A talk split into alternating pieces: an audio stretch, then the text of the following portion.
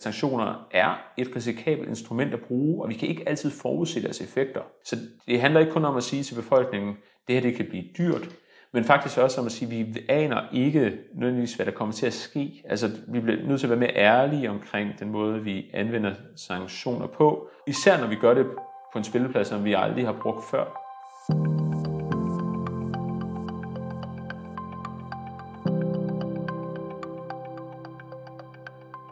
De mest omfattende sanktioner nogensinde.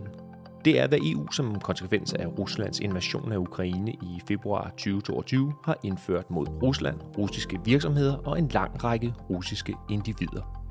Om sanktionerne afgørende har svækket Rusland er stadig et spørgsmål til stor debat. Men hvad har sanktionerne betydet for Europa selv og for det europæiske samarbejde?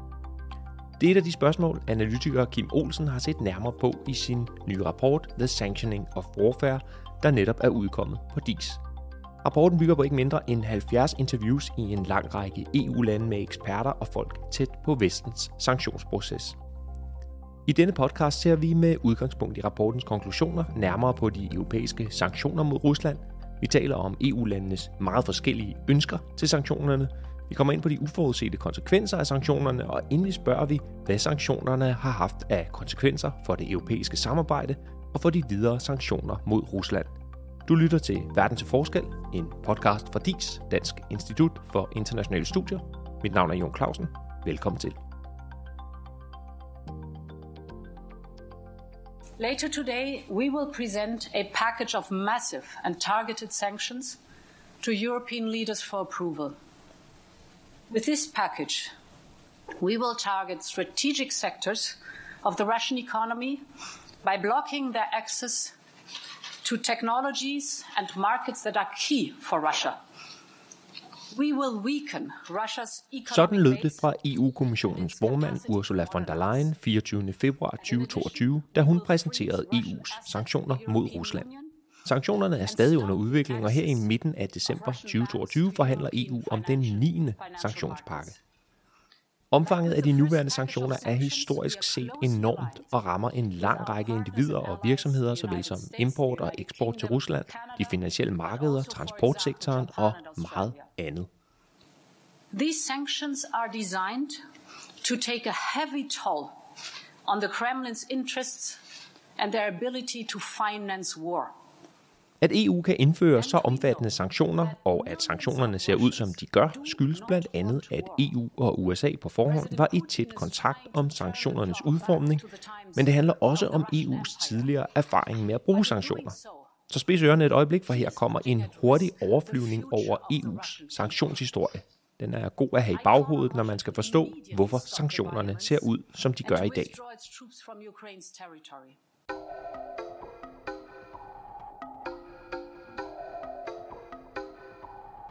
EU har brugt sanktioner siden de tidlige 90'ere. Efter FN-sanktionerne mod Irak og Afghanistan fandt man ud af, at meget brede sanktioner mod hele landet kan have voldsomme humanitære konsekvenser for landenes befolkninger. Derfor blev man i de tidlige nuller enige om at arbejde med såkaldte smarte sanktioner, der i stedet for at ramme hele befolkninger, skulle rettes direkte mod magthaverne. Fokus var nu på at sanktionere individer.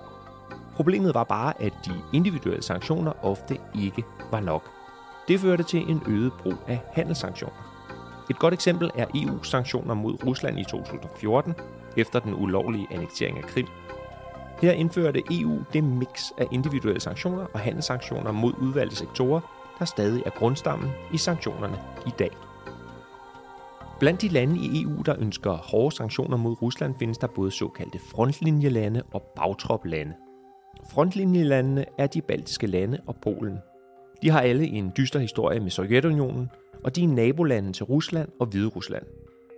Frontlinjelandene var fra starten dem, der pressede hårdest på for at indføre sanktioner ud fra, hvad en kilde i rapporten beskriver som Daft Punk-modellen Harder, Better, Faster, Stronger.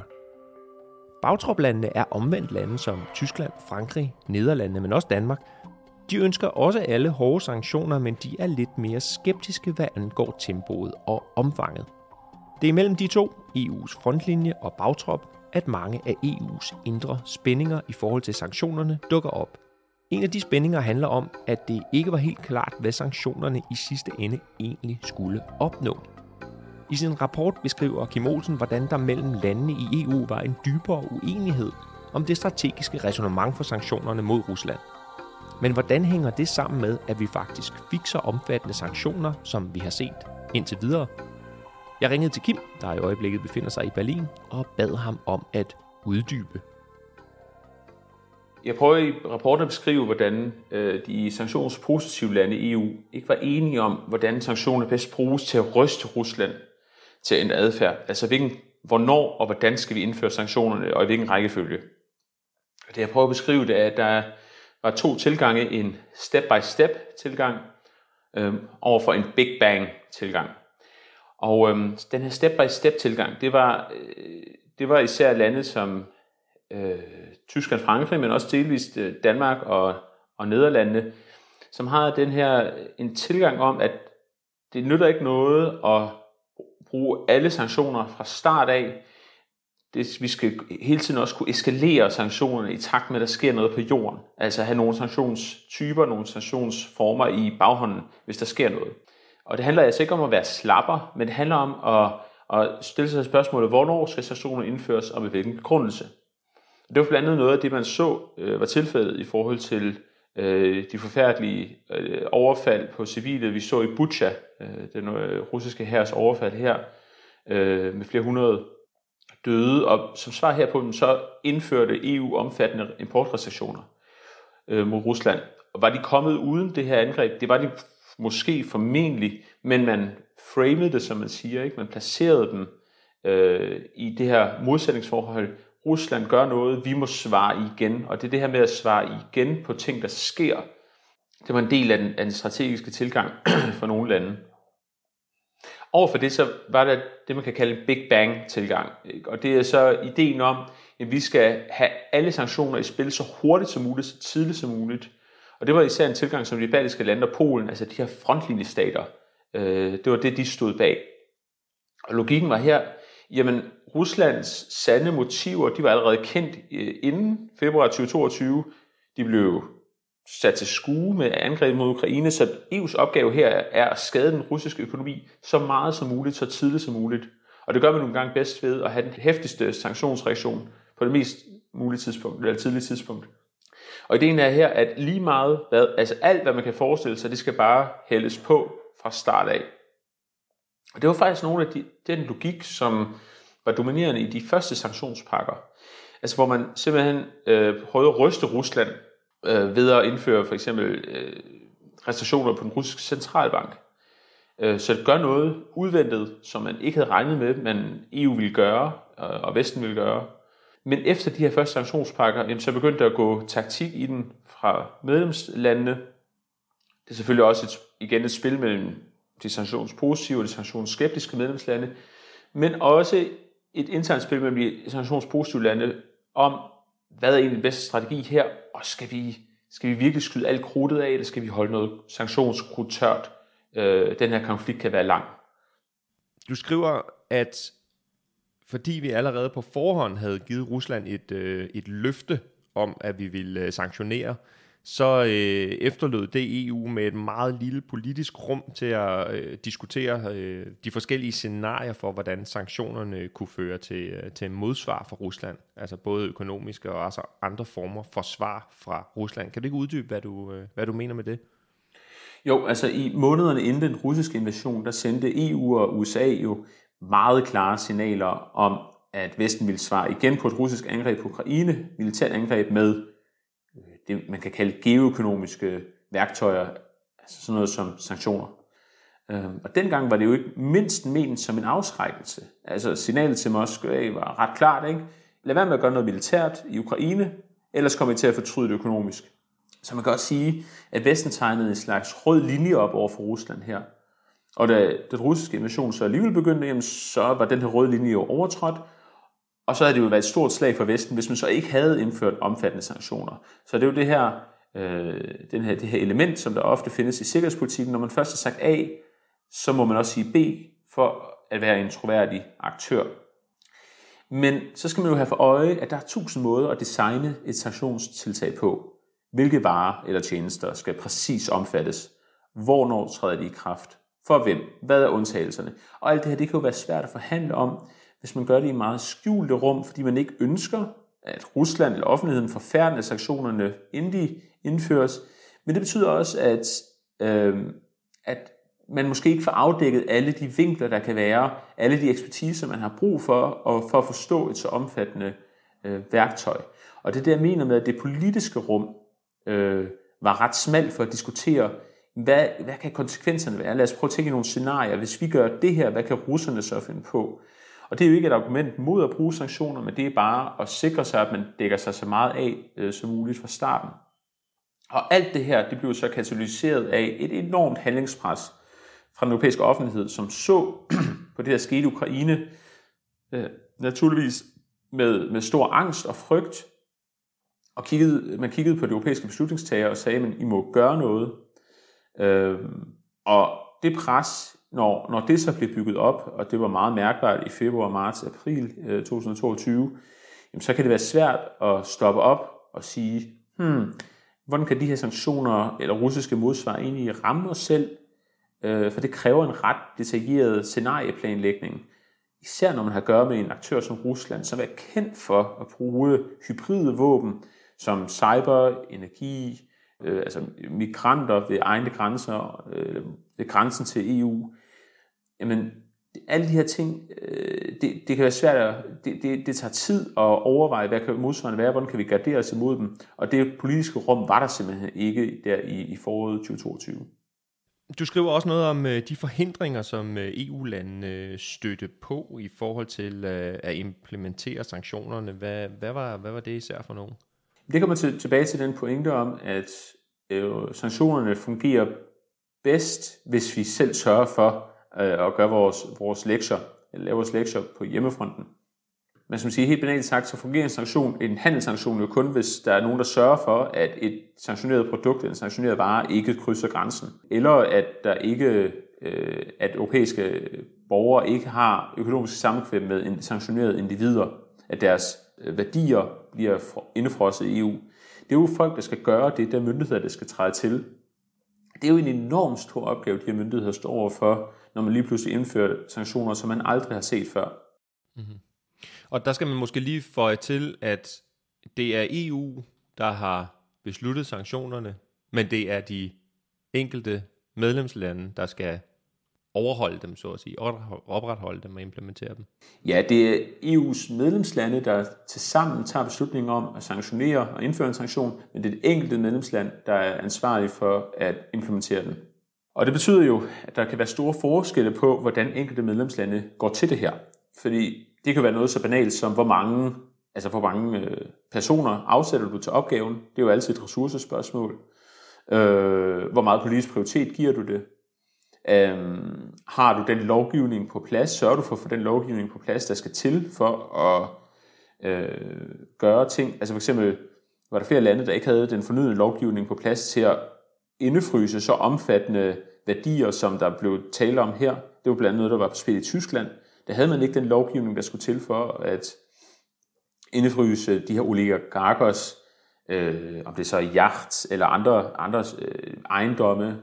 Så enormt mange meget tekniske, men meget vigtige spørgsmål, der stiller sig, og det kræver bare enorme ressourcer. Øh, og det var der bare mange lande, som ikke var forberedt på. Når man sanktionerer vareflows, så, øh, så er det jo noget meget fysisk, og hvor kommer de her varer ind? Jamen det gør de jo enten i nogle af de europæiske havne, men også over landegrænser. Og det er jo så især de lande, som, som grænser op til Rusland og Belarus. Jamen det er jo så her, de skal, der er tollere, som skal stoppe og tjekke, hvad det for nogle lande varer, der går ind og ud af, af EU til, til, til Rusland og Belarus. Der er ingen tvivl om, at, at de her frontlinjestater gjorde, hvad de kunne, men de var ikke altid forberedt på det enorme, den enorme opgave, der lige pludselig øh, kom. Ja. Så vi kan i hvert fald sige, at det, det er et omfattende sanktionsregime, kompliceret, består af utrolig mange elementer, og det blev, som du var inde på øh, før, øh, forhandlet med et, øh, et, et tempo og i et politisk rum, hvor der var stor behov for at, øh, at gøre noget, og, og der måske øh, i den, i den bedste af alle verdener havde været øh, mere tid og mulighed for at, øh, at sætte sig ned og, øh, og, og tænke nogle flere øh, scenarier igennem. Øh, hvis vi lige ser på nogle af de uforudsete konsekvenser, som sanktionerne har haft, øh, hvad kunne det være for nogen? Altså, der var, hvad skal man sige, der er en, det vi kalder en klassisk uforudset konsekvens, eller nærmest en forudset uforudset konsekvens, og så en virkelig uforudset uforudset konsekvens. Med forudset uforudset konsekvens mener jeg, øh, at der oftest, når man indfører sanktioner, så skal man huske på, at det er jo oftest er private aktører, som så skal forholde sig til den her nye lovgivning. Det kan være sådan noget som banker, store virksomheder. Og øh, det kan være dyrt at overtræde sanktioner og blive fanget i det. Så mange øh, banker og virksomheder vil ofte indgå i det, man kalder overcompliance, altså være mere indføre nærmest hårde regler for sig selv, end der faktisk er i lovgivningen. Så det vil sige, selvom det måske er lovligt at, at fastholde visse øh, finansielle handelsstrømme til Rusland, det ting som med banker, som måske ikke fremgår af sanktionspakkerne, jamen så stopper man komplet med alt øh, finansiel handel til Rusland, fordi man er bange for at blive fanget i noget, man ikke kan overskue. Det har man set på tværs af, af EU, øh, men ikke mindst også i, i de her frontlinjestater, hvor man virkelig også fra de private aktørers side, altså og fra regeringers side signaleret bare stop alt øh, samfund med, med Rusland. Um, og det kan man sige, jamen er det ikke positivt, at man stopper det? Øh, jo, det er det på den ene side, fordi selvfølgelig rammer det også den russiske, øh, russiske aktør, men på den anden side er der jo en grund til, at man har lagt snittet i sanktionspakkerne, som man nu har lagt det. Og der vil altid være aktører i EU, som går til kanten af sanktionerne, og så hvis man stiller sådan op, at der er nogle private aktører, som, som bliver bange og ikke tør, og andre, der går til kanten, jamen så er der så dem, der går til kanten, de har sådan stadig en konkurrencefordel, for de kan jo fortsætte noget af den handel med Rusland, som andre ikke vælger at gøre. Og det er et, jeg skal sige, det, det er et selvstændigt problem. Det er ikke noget, kun vi kender fra, fra Ruslands sanktioner, men det er et generelt problem, når vi, når vi sanktionerer. En af de uforudsete, uforudsete konsekvenser, øh, og her kommer vi ind på noget af det, som faktisk er interessant ved sanktionerne som sikkerhedspolitisk værktøj. Det var øh, den her sag om Kaliningrad. og til dem, der ikke kender Kaliningrad, så er det en lille russisk eksklave, som, som ligger mellem Litauen og Polen, øh, som der allerede, øh, altså som, som der altid har været stor polemik om, og ikke mindst i, i de år, hvor, hvor de, som siger, østeuropæiske lande blev medlem af EU og NATO der i starten af nullerne, fordi der var spørgsmålet, hvordan kan den her det her russiske territorium, altså Kaliningrad, hvordan kan vi sikre, hvordan kan man fra russisk side sikre, at man stadig har adgang, altså at man kan øh, flytte personer og varer frem og tilbage, uden at være, uden at blive, så at sige, begrænset af, at man faktisk skal igennem EU-territorium. Ja, for man skal igennem øh, Litauen, ikke? For at, øh, altså, Kaliningrad ligger helt øh, hvad jeg lige vil sige, landlocked, det gør det jo overhovedet ikke, det ligger ud til vandet, men det ligger øh, uafhængigt af Rusland, men er en del af Rusland. Ja, præcis. Så det er rigtigt, hvis man skal, for eksempel skal med tog, så skal man igennem øh, Litauens territorium, og det er jo så EU- og NATO-territorium. Så i starten af 00'erne lavede man en aftale om det, hvordan man ville håndtere det. Så kommer vi så, så frem til sanktionerne. Og spørgsmålet om, hvis vi, hvis vi har restriktioner over for øh, handel med varer til Rusland, gælder det så ikke også Kaliningrad.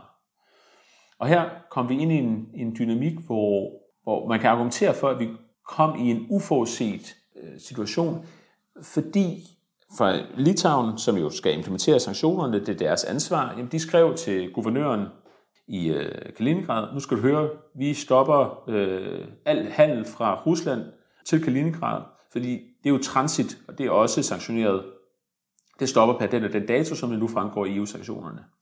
Og det var noget, som skabte enormt oprør i Moskva, der blev truet med, øh, altså uspecificeret, men, men det var på en ret høje klinge. Tiltag, hvor det også var tydeligt, at man, man truede med at øh, tiltag, som ikke kun var økonomiske over for Litauen, så det blev sådan et clash mellem, mellem Litauen og Rusland. Og jamen, Litauens argument var, at høre, vi, en, vi implementerer jo bare de sanktioner, som man er blevet enige om i Bruxelles. I Bruxelles blev man bekymret. Øh, det var, man havde overhovedet ikke tænkt, at Kaliningrad-spørgsmålet skulle være et af de steder, hvor man ville clashe med, med Moskva. Så man lavede en, en teknisk løsning. Man fik øh, EU-kommissionen til at, til at skrive sig lidt ud af, at det stadig var muligt. Man lavede sådan en guidance og sagde, at der er stadig mulighed for så og så meget handel med nogle af de her produkter, som egentlig er sanktioneret. Så man lavede sådan en teknisk løsning for at komme ud af den her kattepine. Men noget af det pres, der opstod, kom faktisk fra, blandt andet fra amerikanerne, og øh, fra, som man forstår det, også fra tyskerne. Fordi de sagde til, til Litauen, og jo til EU-kommissionerne, fix det her.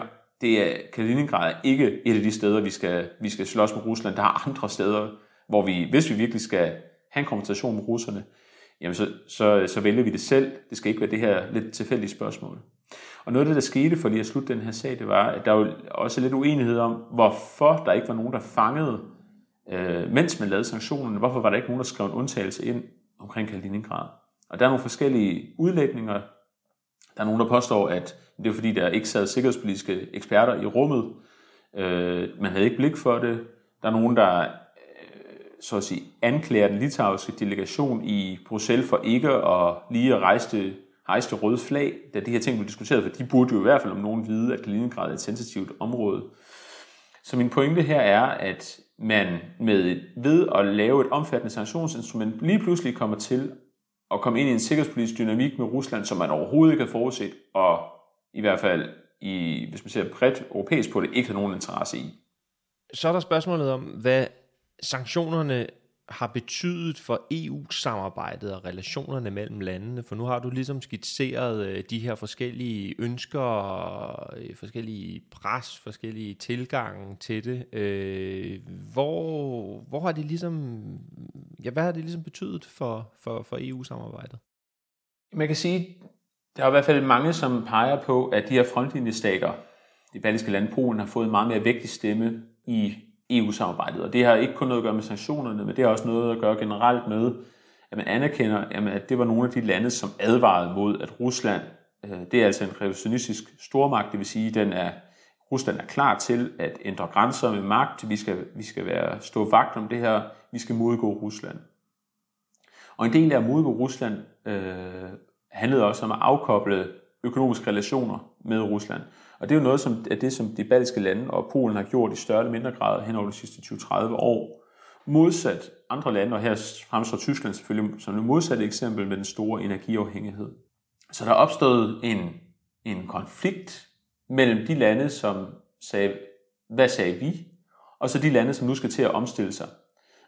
og de lande, der skal til at omstille sig, de, de beder jo så om, giv os tid, vi skal, vi skal få styr på det her, øh, vi skal finde andre muligheder for at importere gas. Men der er øh, argumentet jo i de øh, nordøsteuropæiske lande, jamen prøv at høre venner, det er, det er ikke vores opgave at betale for jeres strategiske fejl. Det, det er ikke vores skyld, at I ikke har set det her, vi sagde det jo til jer. Samtidig så er det også en, og den er måske mindre nu, end den, den, den var i, i løbet af, af foråret og sommeren, det her forhold mellem altså, dem, som vil have de hårdest mulige sanktioner, og så de, der var meget optaget af at overveje øh, konsekvenserne af de her af sanktionerne. Der var også en eller anden form for, for dynamik, hvor du på den ene side øh, havde dem, som sagde, at sanktioner skal være...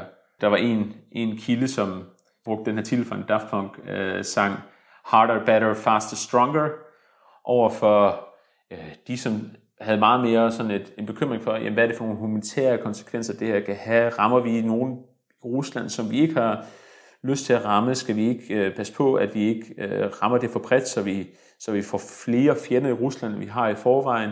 Ikke? Der vil mange af de her frontlinjestater sige, jamen de, der er tilbage i Rusland, de, øh, de har haft chancen for at enten tage ud af Rusland, øh, og hvis de stadig er der, jamen, så må vi antage, at de også på en eller anden måde bakker op om, om, om krigen.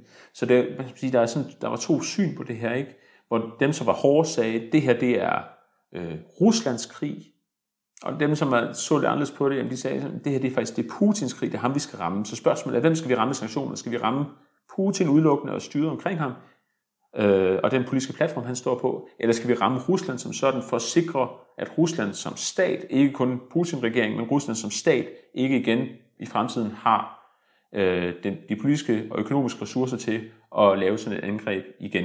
Mm-hmm. Og når man så sidder nu øh, i Bruxelles og forhandler den 9. Øh, sanktionspakke, Hvordan spiller det her så ind? Hvad, hvilken side øh, har ligesom mest at skulle have sagt, eller hvordan er de tidligere øh, sanktioner og erfaringerne, vi har gjort os nu, øh, er der, kan, man, kan man sige noget om det? Er der, er der mere en tendens til at gøre det ene eller det andet? De lande, som især de sanktionsskeptiske lande, de begynder at røre lidt på sig. Og det kunne vi blandt andet se i diskussionerne øh, om den 8. sanktionspakke i oktober, hvor lande som Belgien, øh, Italien, som måske ikke er skeptiske mod sanktioner som sådan, men de rejste lige nogle flag og sagde, prøv at høre, hvis vi laver sanktioner mod, øh, yderligere sanktioner mod import af russisk stål, så kan det komme til at ramme dele af vores økonomi, som vi egentlig ikke har lyst til.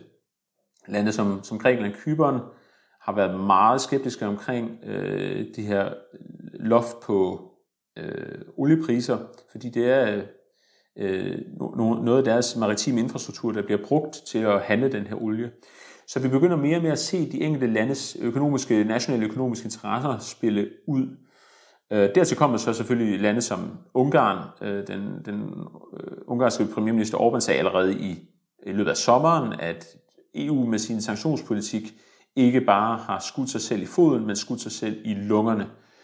Og det sagde han med en henvisning til, at øh, Ruslandssanktionerne skader de ikke os selv meget mere, end de skader Rusland over tid. Den dynamik er ret væsentlig, fordi, og ikke mindst fordi, det her handler ikke kun om at indføre nye sanktioner og nye sanktionspakker, men de skal også genbekræftes. Og igen, det er enstemmighed. Så hvis der er et land, f.eks. Ungarn, der siger nej tak til, øh, til sanktionerne, så kan sanktionsregimet som sådan faktisk falde fra hinanden. Det, der skal nok meget til, vi kommer dertil. Men man kan i hvert fald sige, at det politiske pres, som der var i forhold til 2022, var på siden af dem, som ville det, den hårdeste sanktionslinje. Den politiske realitet med en vinter og en, en, en kold tid, vi går ind i, det er måske noget, der mere understøtter de, som har været mere skeptiske over for sanktionerne, og som måske har en interesse i at på over sigt at afbløde øh, sanktionerne. Ikke så meget nødvendigvis, fordi man synes, at Rusland ikke skal, skal have en hård medfart, men fordi man synes, at at sanktionerne og det russiske modsvar, de har for store økonomiske øh, konsekvenser på europæisk side. Jaha. Og er det så ikke er der samtidig noget lidt paradoxalt der, altså nogle af de lande, der, der rejser det flag og siger, at konsekvenserne, de økonomiske konsekvenser for Europa er for store. Det er vel også fordi landene tænker, at de økonomiske konsekvenser for dem selv er for store. Men samtidig er frontlinjestaterne, som er dem, der har været mest øh, fremme i skoene i forhold til øh, omfanget af sanktioner, vel også er dem, der på mange måder økonomisk har været mest påvirket af dem alligevel? Både og. Man skulle tro egentlig ikke, at hvis man var et naboland, så ville man være særlig økonomisk sårbar. Men netop fordi de her frontlinjestater, øh, mange af dem i hvert fald, har reduceret deres afhængigheder til Rusland, så bliver det vurderet, at om, omkostningerne er ikke så store, som man skulle tro. Det kan selvfølgelig godt ramme individuelle sektorer, sådan noget som øh, kemiindustrien og transportsektoren og sådan noget. Altså det, det er ikke for at sige, at der ikke er nogen omkostninger overhovedet, og det, altså de er mærkbare, men, men de er håndterbare på den ene side økonomisk, og politisk er de håndterbare, fordi der er en enorm stærk opbakning i mange af de her frontlinjestater. Det er lande, som har en egen erfaring med Rusland. Øh, det er delvis nogle af de baltiske lande, som, som selv var under en en form for altså, øh, hvad skal man sige, en økonomisk belejring øh, i starten af 90'erne øh, med, med, med stop af, af gas og, og så videre fra Rusland i et forsøg på at, at, at, at kvæle dem, om man vil, øh, i, de sidste, i den sidste tid af Sovjetunionen. Så det er, det, der, der lever folk der, som har oplevet det her før, har oplevet det her klasse med Rusland, og siger, det er lige meget, hvad det koster. Vi, vi, kan ikke, vi har ikke råd til at lade være. Den pibe har selvfølgelig en anden lyd øh, andre steder i EU, hvor folk kigger på deres vareberegninger og tænker, hmm, er det virkelig den her øh, konflikt, vi gerne vil søge? Er det vores konflikt, det her? Det er i hvert fald også nogle steder, man hører derude jo. Ja, ja. Interessant. Som afslutning på øh, rapporten, der har du nogle, øh, nogle sådan sammenfattende anbefalinger til, hvad vi i EU øh, med fordel kunne, øh, kunne tage ved lære af den måde, vi, øh, vi har haft sanktionerne øh, indtil videre, øh, og den måde sanktionerne mod Rusland indtil videre er blevet gennemført på. Kan du ikke prøve at, der er seks anbefalinger, sådan, uden at gå i øh, helt detalje med dem alle sammen, vil du ikke prøve at sådan opsummere lidt, hvad, hvad, øh, hvordan de her anbefalinger ser ud? Jo, der er nogle anbefalinger i forhold til, hvordan vi planlægger sanktioner. Og EU skal gøre mere ud af de her scenarier. Altså, hvad kan der ske, hvis vi sanktionerer ABC? Hvad er vores egne sårbarheder? Hvordan kan vi selv blive ramt? Det skal vi blive bedre til at analysere og analysere hvad skal man sige, over en bred kamp. Øhm, og så skal vi være, øh, især i forhold til Ruslands sanktionerne, så skal de sanktionspositive europæiske lande især, de skal altså blive enige om, hvad, hvad er vores strategiske sigte med Ruslands sanktionerne over tid. Vi kan ikke, vi kan ikke have den her så at sige, uenighed om, hvad de her sanktioner skal, skal føre til, hvor vi, hvad vil vi gerne have, have deres effekt til at være.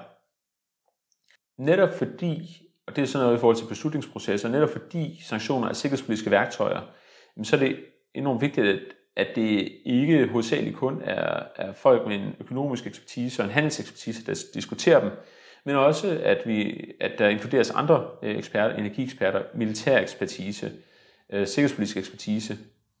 Igen et spørgsmål om, det er fint nok, at vi bruger sanktionsinstrumentet, men hvordan kan det modsvares, og hvordan kan sanktionerne udnyttes, for eksempel af Rusland, uden for den økonomiske spilleplade.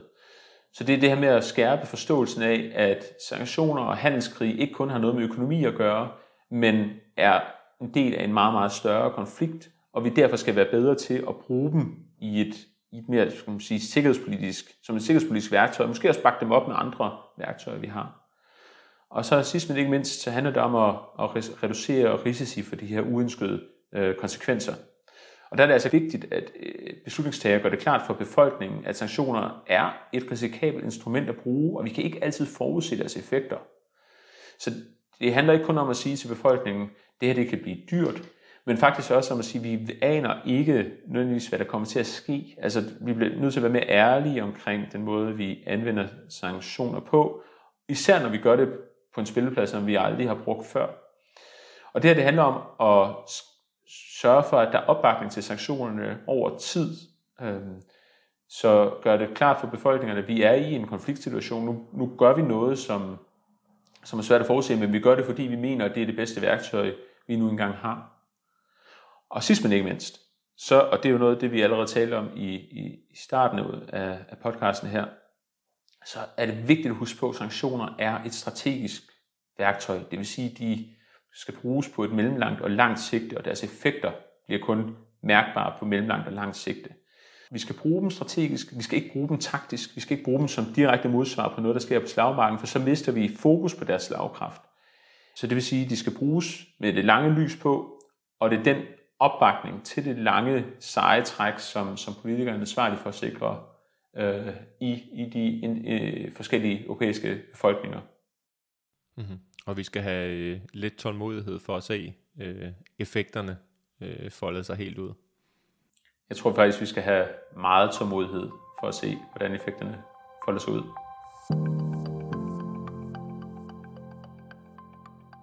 Kim, tak for, at du ville øh, være med og øh, udlægge øh, sanktionerne mod Rusland. Selv tak.